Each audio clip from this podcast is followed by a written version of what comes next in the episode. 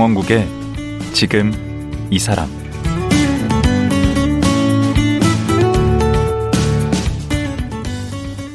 안녕하세요.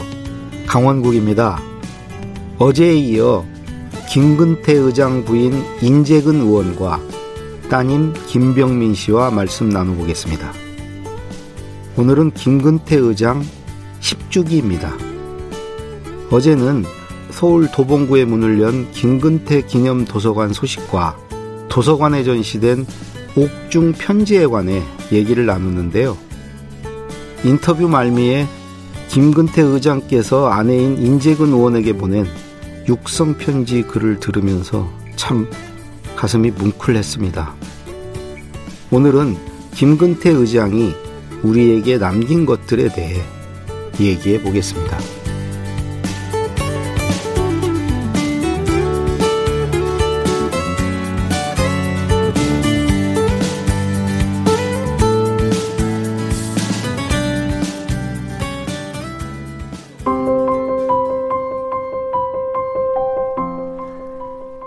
인재근 의원은 1987년 남편 김근태 의장과 함께 로버트 케네디 인권상을 수상했습니다. 민주화 실천 가족운동협의회 총무, 서울 민주통일 민중운동연합 의장 등을 지냈습니다. 2012년 서울 도봉구 갑에서 제19대 국회의원에 당선됐습니다. 현재 삼선 의원으로 보건복지위원회에서 활동하고 있습니다. 김병민 씨는 1982년 김근태와 인재근의 딸로 태어났습니다. 어릴 적 아빠를 따라 전시회에 다니고 도록을 사서 펼쳐보는 것이 취미였습니다. 현재 미술사 강의를 하며 큐레이터로 활동하고 있으며 김근태 아카이브 센터장, 김근태 기념도서관의 운영위원입니다. 예, 인재근 의원님 그리고 따님 김병민 씨 다시 모셨습니다. 안녕하세요. 안녕하세요. 예, 오늘이 고 김근태 의장님 10주기인데요. 저는 이 의장님이란 표현이 제일 익숙해요. 국회의원이시기도 했고 또 보건복지부 장관이시기도 했고 어, 또 옛날 그 민추협 음, 의장이셨고 열린우리당 또 의장이셨죠. 민청년. 아 민청년, 민청년. 민청년 의장. 민주화 청년 연합 응. 의장하셨고. 뭐 통 의장이라는 호칭을 많이 써요. 그렇더라고요. 네. 네. 나중에 고문도 하시는데 그런 호칭 안 쓰고. 네, 별로 고문이라고 말하는 사람 별로 없어요. 네, 그리고 저는 저 현수막 걸린 것도 많이 봤는데 그 민주주의자 김근태 아난그 참 딱 맞는 표현인 것 같고 그 민주주의자 아닌 사람이 어딨나 싶은데 김근태 의장한테는 그 민주주의자란 음. 말이 어쩜 그렇게 딱 맞는지. 예. 근데 그 의원님 이 1985년에 그 이제 고문을 받으셨다는 거를 밖에 이제 알리셨잖아요. 네. 그건 어떻게 알게 되신 거예요?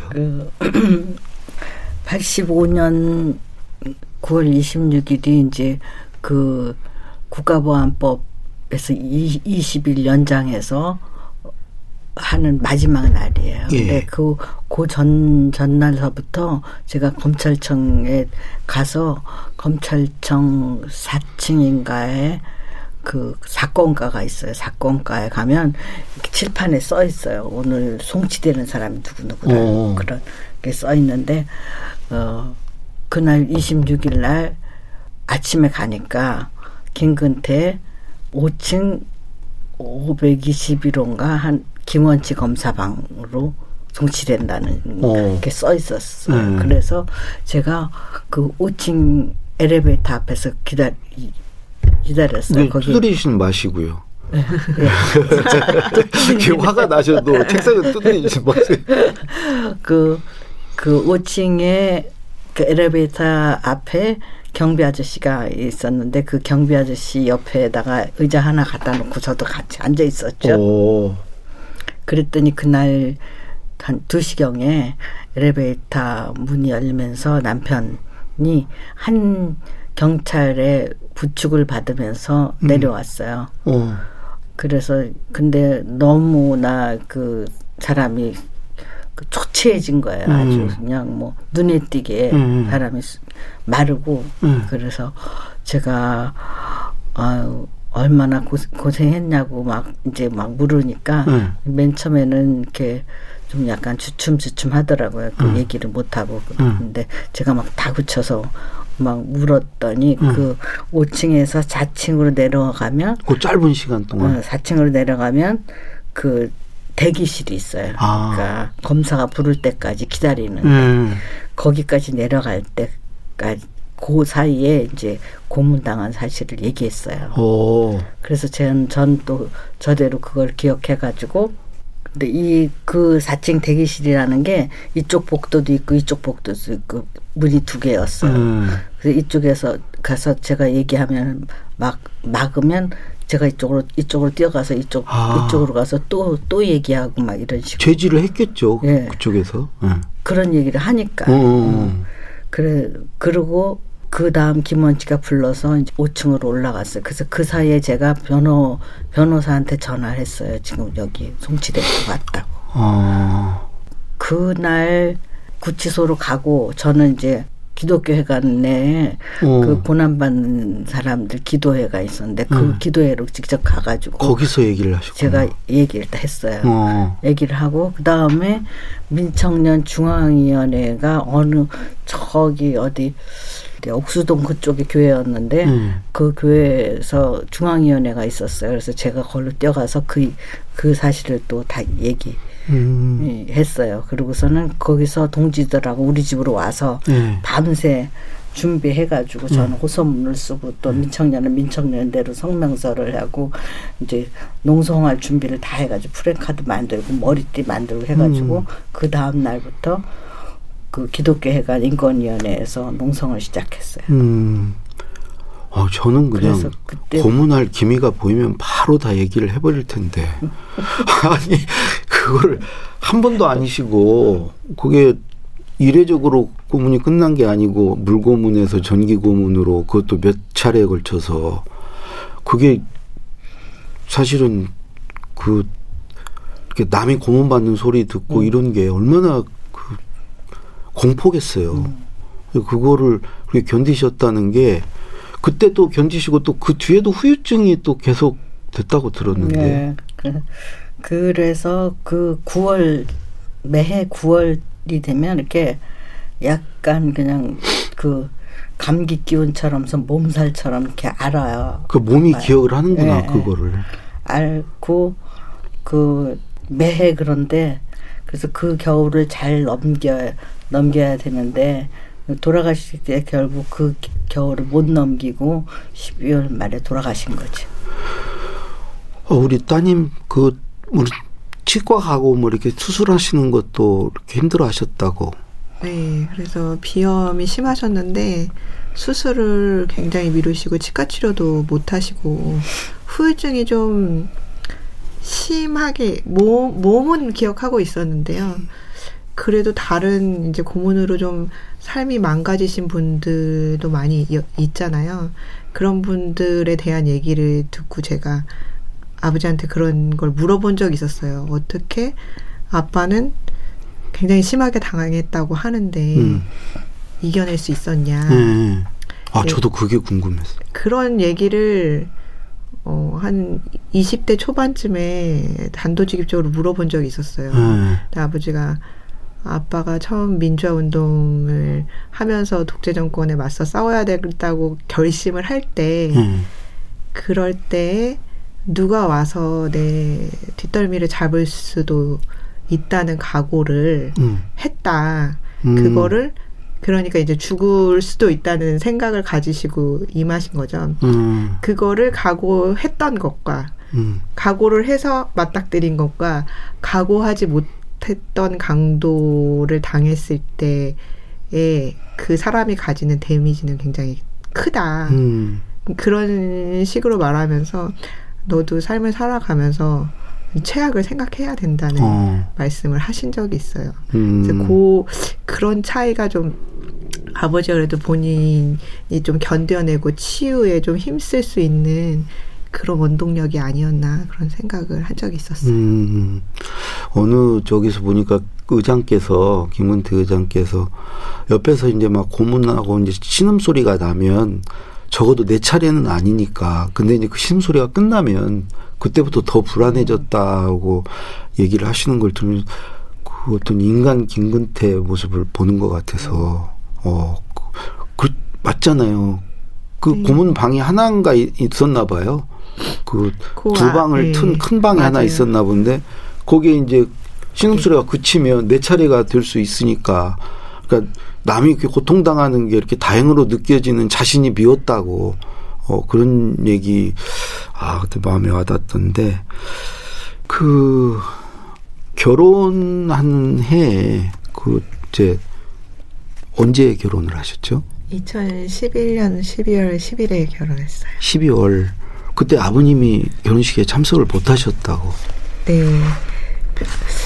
그 해에 좀 몸이 계속 안 좋으시긴 했는데 급격하게 안 좋아지시면서 11월 29일 날 입원을 하셨어요. 예. 저는 결혼 준비를 12월 10일에 맞춰서 하고 있었고요. 음. 그리고 그때 입원을 하게 되면서 병원에서 사람 아버지가 아프신 거를 이제 사람들이 모르니까 그렇죠. 결혼식에 참석은 할 수 없는 상황이었고 음. 그래서 모여서 회의도 하고 어떻게 해야 되나 하다가 음. 이제 결혼식을 아버지는 병원에 계시고 음. 저희 가족만 가서 12월 10일 날 결혼식을 올렸고요. 음. 그러면서 이제 언론에 김근태가 어, 병원에 입원해 있다는 기사가 나가게 사실은 제 결혼식 때문에 나가게 됐어요. 투병을 한 5년 하시지 않았어요? 투- 그렇지 않았어요. 그러니까 몸은 조금 안 좋아지셨지만 음. 병원에 입원한 건 사실은 돌아가시기 딱 한 달 전에 아, 그럼 그 전까지는. 거동이나 이런 건 전혀 네. 불편하지 않으셨나요?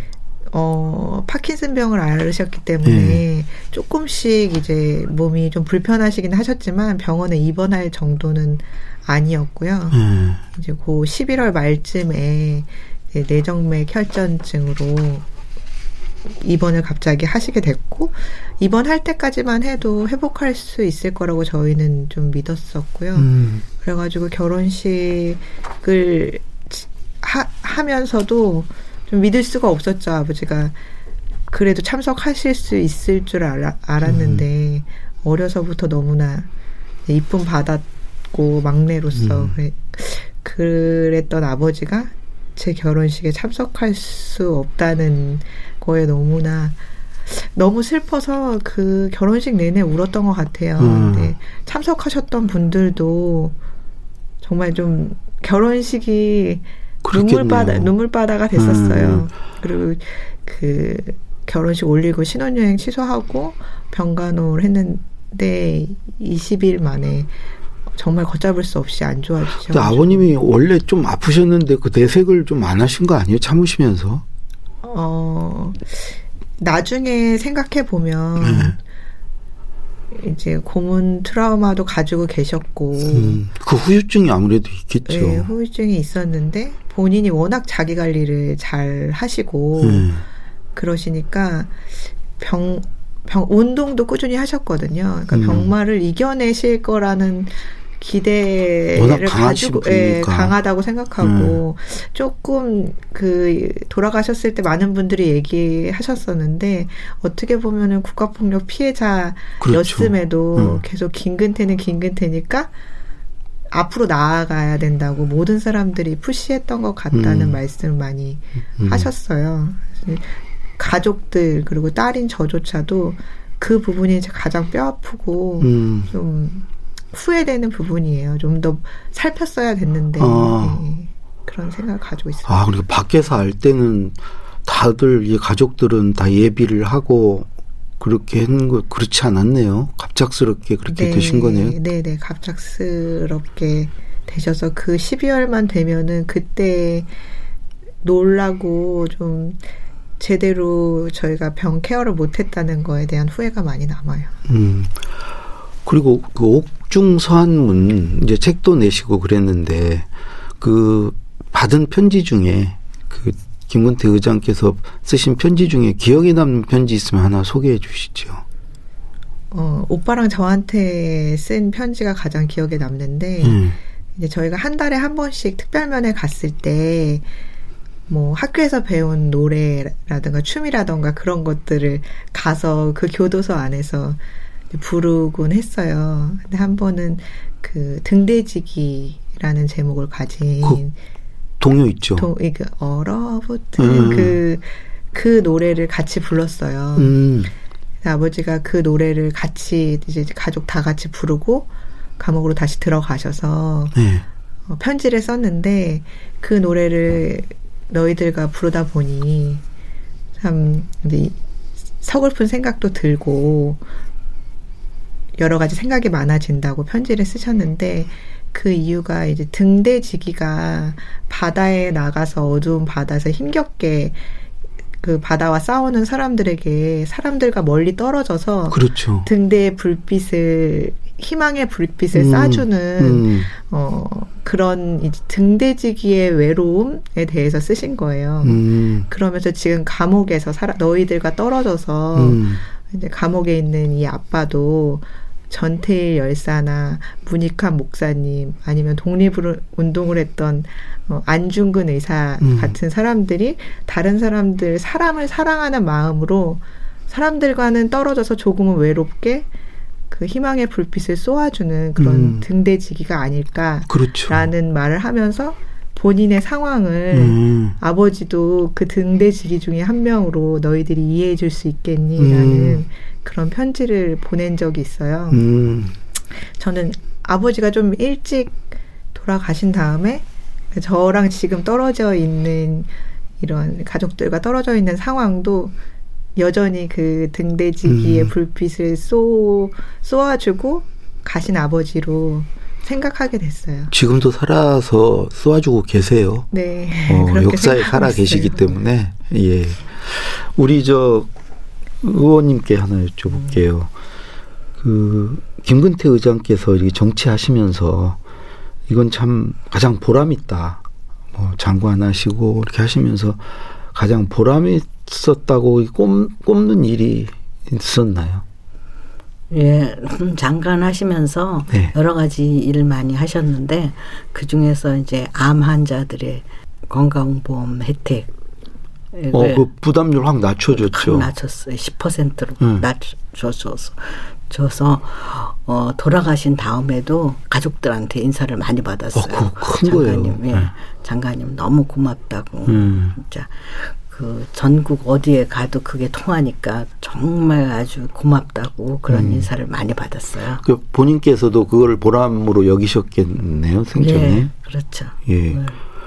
그, 이 두 분께서 생각하시는 그 김근태 정신이랄까? 보면은 뭐 민주주의자 김근태라고 하지만 어찌 보면 저는 평화주의자 김근태라고도 할 수 있을 것 같고 어떤 통합주의자 김근태라고도 할 수 있을 것 같고 또 늘 이렇게 희망을 많이 얘기를 하셨어요. 책 제목도 두 권의 희망이 들어가더라고요. 네, 희망의 근거, 희망의 예, 예, 세다. 예. 그래서 그 김근태 정신은 뭐라고 생각하시는지 우선 따님부터 좀 말씀. 뭐그 말씀하신 것처럼 평화, 통합, 민주주의 뭐 이런 것들이 주로 화두로 많이 말씀하셨던 것들인데요. 김근태는 이런 얘기도 했어요. 소리 나는 것을 두려워하지 말자 라는 얘기도 했거든요. 아, 그게 무슨 의미죠? 그게 이제 치열하게 논쟁하고 토론하고 대화하고 대화할 수 있는 용기를 가지고 사람들의 말을 서로 듣고 의견을 교환하고 그리고 한 가지를 도출해 냈을 때 음. 거기에 승복하는 어떤 민주주의 정신 같은 그렇죠. 것들을 민주주의죠. 예, 항상 강조하셨던 것 같아요. 음. 그래서 그래서 이제 민주주의자라는 음. 민주주의자 김근태라는 수식어가 붙지 않았나 음. 그런 것이 그냥 주장으로 끝나는 것이 아니라 실질적으로 김근태라는 사람의 삶 속에서 항상 나타나는 사람들하고 의견을 교환하거나 어떤 일을 추진할 때 그래서 급진적으로 추진한다기보다는 항상 좀 사람들의 말을 경청하고 의견을 모으고 그런 것도 이제 통합의 정신도 이제 들어가는 거죠. 평화나 통합의 음. 정신이 그 안에 들어가 있는 것 같아요. 김근태는 집에서도 민주주의자였던 것 같아요. 그 의장님께서 이 돌아가시기 두 달 전인 것 같은데 그 최선을 다해서 참여해라. 오로지 참여하는 사람만이 권력을 만들고 그렇게 만들어진 권력이 세상의 방향을 정할 것이다. 아, 이걸 마지막으로 이런 말씀을 하셨다고 그러는데 의원님께 우리 여쭤보고 싶은 것은 그 우리 의원님도 이제 삼선 의원이시잖아요. 네. 그 이제 고인의 어떤 못다한 뜻을 이어받아서 지금 이제 활동하고 계신데 네. 그 그동안의 어떤 소회랄까?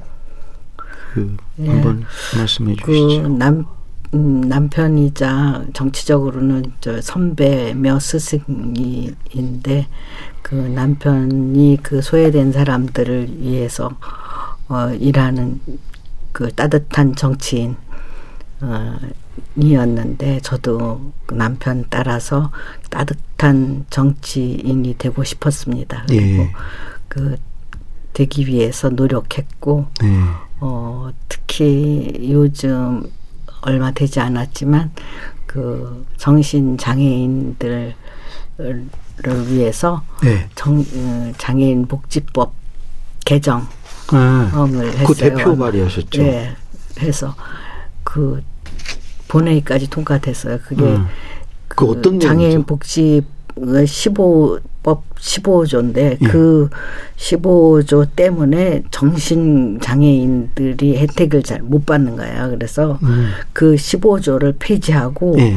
어 새로 개정 저 새로 그 정신 장애인들만을 위한 어, 법을 어, 개정하든지 아니면 기존에 있는 법을 또 개정하든지 예. 지금 그 여러 가지 복지부나 이렇게 여러 그 단체들들하고 지금 의논하고 있는 중이거든요. 아, 그 아직 통과는 안 됐고 그 장애인 복지법 개정안 개정안은 통과됐어요. 아, 됐고. 예, 그, 그 15조가 폐지됐어요. 음. 그분들 하는 얘기가 그 그분들 15조 내용이 뭐죠? 그 15조 내용이 하여튼 장애 정신 장애인들이 그 15조가 있기 때문에 네. 혜택을 못 받는 어. 거예요. 그래서 음. 그걸 그분들이 한 20년 동안 싸워왔대요. 어. 근데 그 못했는데 제가 이번에 그 폐지시켰어요. 그 15조를. 아이고 잘하셨네. 그분들이 그 오셔서 그 그분들이 이 그 여러 가지 시민단체 뭐 다 합해서 요- 이번에 뭉쳤어요. 음. 뭉쳤는데 그분들이 저 찾아와서 고맙다고 인사하셨어요. 그런데 음. 그때 이제 뭐 마스크 쓰고 막 이렇게 여러분이 오셨기 때문에 음. 따뜻한 차도 한 잔 못 대접해서 제가 미안하다고 이- 그랬더니 제 저의 따뜻한 마음을 전달받았기 때문에 그걸로 아주 너무나 만족하고 자기네들 흩어지지 않고 그 후속 작업도 저와 의논해서 같이 잘 하겠다고 그렇게 말씀하시고 가셨어요. 그때 음. 그때 제가 따뜻한 어, 김근태를. 김근태를 예. 닮아갔다는 그런 그런 닮아서 이런 일을 했다는 그런 그 뭐랄까 뿌듯하셨겠네요. 뿌듯함, 이 예. 있었어요. 예. 얼마 안 된 일이에요. 난 김근태 의장 하면 이렇게 인사할 때 이게 경례도 아니고 이렇게 두 손가락으로 이렇게, 이렇게 하는 경례. 손가락. 한 손가락, 한 네, 손가락 한 이렇게 네. 특유의 그 인사법 그게 자꾸 떠올라요. 혹시 모르니까 하나만 더 우리 따님께 여쭤볼게요. 그 김근태 기념 도서관이 앞으로 어떻게 자리매김을 했으면 좋겠는지 그 예전에 김대중 도서관도 그러면 지금은 거의 유명무실해졌거든요. 한 약간 저는 박물관이나 기념관은 조금 예전에 거 죽어 있는 느낌이 들잖아요. 예.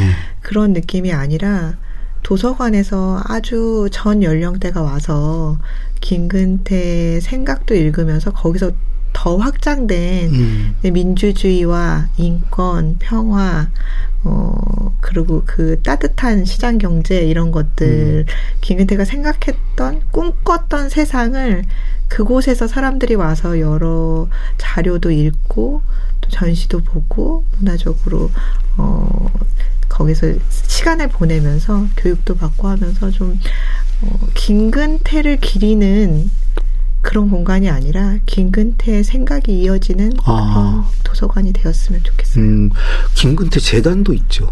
네, 김근태 재단도 있습니다. 그 재단은 좀 무슨 활동을 하는 거죠?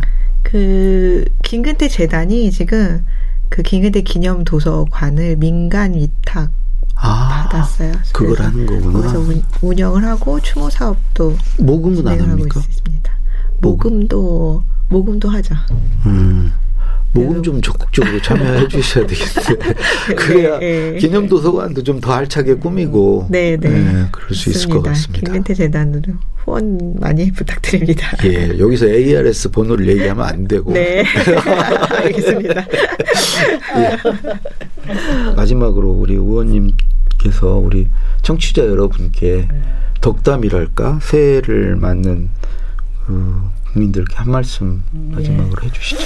어, 이 2년 동안이나 마스크를 쓰고 이렇게 생각하는, 생활하는 국민 여러분 너무나 고생이 많습니다.